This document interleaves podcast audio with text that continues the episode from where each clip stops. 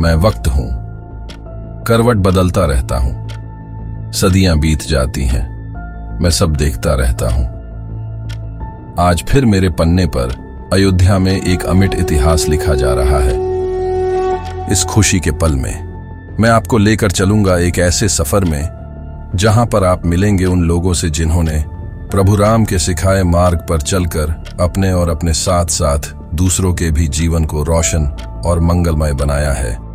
सफ़र की शुरुआत करने से पहले लेते हैं प्रभु राम का नाम, जिनके होने से बन जाते हैं सारे काम।